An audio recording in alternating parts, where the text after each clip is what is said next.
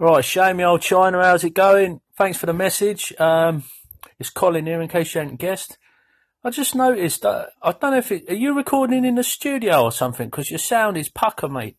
Um, there's no hiss or crackle or pops or any of, uh, any of that Rice Krispie stuff going on. So, um, yeah, congrats on that.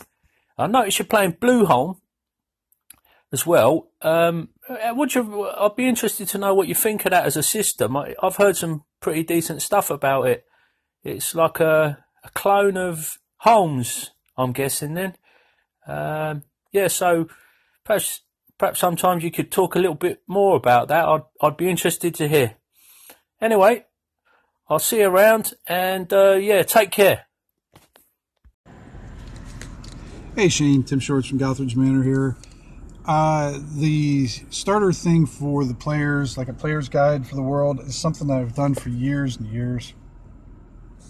Uh, the players have always responded to it very well. Actually, they've always liked it. I, I almost that was sort of like the beginning of my zine creation. I make these little booklets of basically uh, information that they would know, areas they know, things they would know, some secrets they'd know, people they would know, maybe a few legends or rumors sprinkled in there too.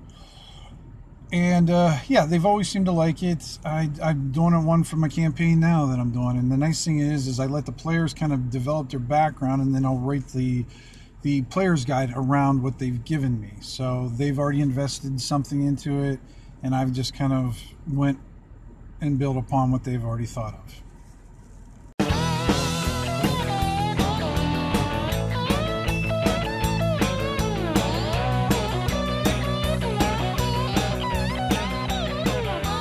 Guys, uh, welcome to Gilligan's Isle of ADD. Just doing some backups this morning, so I've got some time to sit and talk a little bit. So I'll, I'll play a little bit of Collins. uh, well, have it after the intro here, or the bit, uh, just because I, I don't have the file here. Uh, so Colin from Spike Pit called in and was saying that my audio sounded really good when I'm in the studio, obviously it's a little better.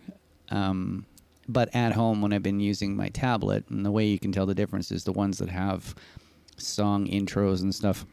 Then I've done it in the studio, but uh, the ones from home, they don't have any song intros. It's just me talking. But on my tablet, what I've been doing is um, just trying to keep the microphone steady and not move. Um, basically, I just find a comfortable position. I have this uh, sort of little bed upstairs that I hang out in. It's a small little room, and uh, so I sit there and I just try not to move the tablet, and that helps with the audio. I think I'm guessing there's a bit of compression that happens from the uh, the recording as it goes, but um, yeah, I've been finding it work a little better. Also, I think that my microphone on my tablet, I have a Samsung Galaxy. I think it's on the back of the. Actually, I'm pretty sure it's on the back of the uh, tablet. So I speak into the front of it. So I'm getting a little bit sort of room bounce around. So I'm not directly talking into it. So I'm not getting as much uh, P's and B's. Um, and on this microphone, I do, but I read somewhere on how to do it properly. See, I'm getting it right now. But if you know if a P and B is coming up, you can just sort of move your mouth off to the side of the microphone, and that tends to help. Also, there's a few little audio trick things, uh, like cutting out just 120 hertz down, just when you get the the P and the B. Um, and then of course S's and stuff like that. But anyway, uh, so yeah, if it's at the studio, I'm using sort of a 58 kind of mic, and there's a bit of compression and EQ and some de-essing that's happening on the signal uh, when I bounce it down in Pro Tools. Anyway, so Colin brought up um, that he wanted to know about Blueholme and, and why I dug it. Um, so I guess going backwards in time a little bit, um, when I first sort of found the whole OSR thing, uh, I played a, a game with my wife of second edition, and then I sort of just started searching on Google Plus and just checking it out because it was my first sort of just checking it out. I had never done it before. Um, and I was getting mildly annoyed with Facebook, which pretty much everybody goes through on occasion. I don't know how many times I've deleted and re-added the darn thing.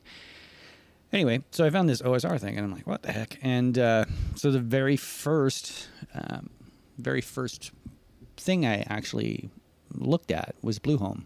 and I had played Holmes originally a long time ago with a friend of mine, and so I decided to get a game going, and it was my wife and her cousin and uh, me, and I used Blueholme, and which matched up really well. I used uh, Keep on the Borderlands, so and I used the Prentice rules of Blueholme, and um, yeah, it was nice because there wasn't the attack rolls uh, for everybody didn't matter what race or class you were. We're all the same for first to third level, and this included monsters. I believe I'd have to double check.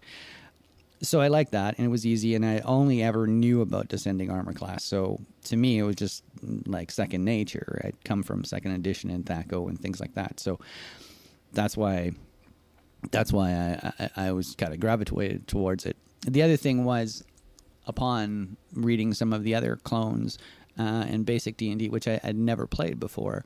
Um, this whole race as a class thing with the Blueholme and Holmes, it they're separate, and um, so that appealed to me because uh, once again, coming from second edition, um, it was like second edition, but it was a little easier as far as uh, you know, like the THAC0 and stuff and um, and the damage was uh, I believe all d6s. Although I did use variable damage from uh, Keep on the Borderlands uh, has has a bunch of extra helpful stuff in it. Um, you could pretty much run a game just with the the light rules that are in Keep on the Borderlands. Um, but also too because everybody's like, oh, funky dice. I want to use funky dice, so that's why I did that. And yeah. Um, and then the alignment system, there's a five point alignment system versus basic D&D, which is three. Um, and I do kind of like the shades of of alignment when it's five. Um, I find when it's the nine or whatever that 5e has, it's, it's almost too many gray areas for me.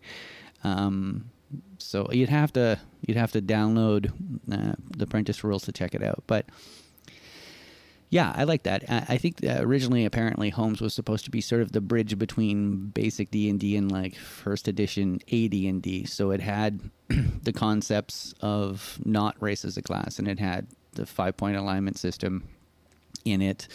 So there was those things. Uh, if you do look at the original Holmes, the actual sort of organization of it wasn't the best. Um, you know, like the explanations of breath weapons were only in like the section about dragons. So if you were looking for that for say a spell or something, you'd have to kind of look that up as well. So it was a lot of that stuff in the early stuff wasn't really presented well. Um, but Blueholme was really easy to find stuff, and I really like the idea of it's like 30 pages or whatever. Like, okay, this is enough information for me. Also, as a side note, just from a publishing standpoint, there's so many people writing for so many other systems, and there's not a lot of people writing for Holmes or for blue homes. So that's kind of part of the reason why I've been kind of writing for it. I also find it, it, easy to write for, and it's compar- uh, compatible. I mean, it's armor. I think unarmored is armor class nine, so it's it's easy to sort of just jump from whatever system you like to use, um, whether it be swords and wizardry or labyrinth lord or whatever so yeah, that's kind of why I like it, and and it had it has this sort of old school throwback to it, and the images and art that he used, Michael. Um, I just dug, you know, and so that's kind of why I stuck with it. Um, anyway, so that's that, and just going back to the player's guide thing, as Tim called in at the top of the show as well. So I've got it kind of, I got a one pager written at this point, and um, I think that's going to be good for them for now. I'm not sure if I'm going to include the map, but it's got a bunch of the people that they may know um, and sort of places that that they've heard of. Um, so it's, it's it's enough for them to sort of immerse themselves in the world, and I think that'll that's going to be the plan moving forward and maybe it'll i'll start adding to it so that it'll become the players notes plus sort of my dm notes as well. Um, yeah so that's all that's going on today. I'm having a kind of sort of chill day today, which is good because it's been too much lately. Anyway, uh, the tune is "Family Tradition" by um, Hank Williams uh, Senior, and uh, it was a cover band I recorded a few years ago. Anyway, so have a good afternoon, guys. Bye.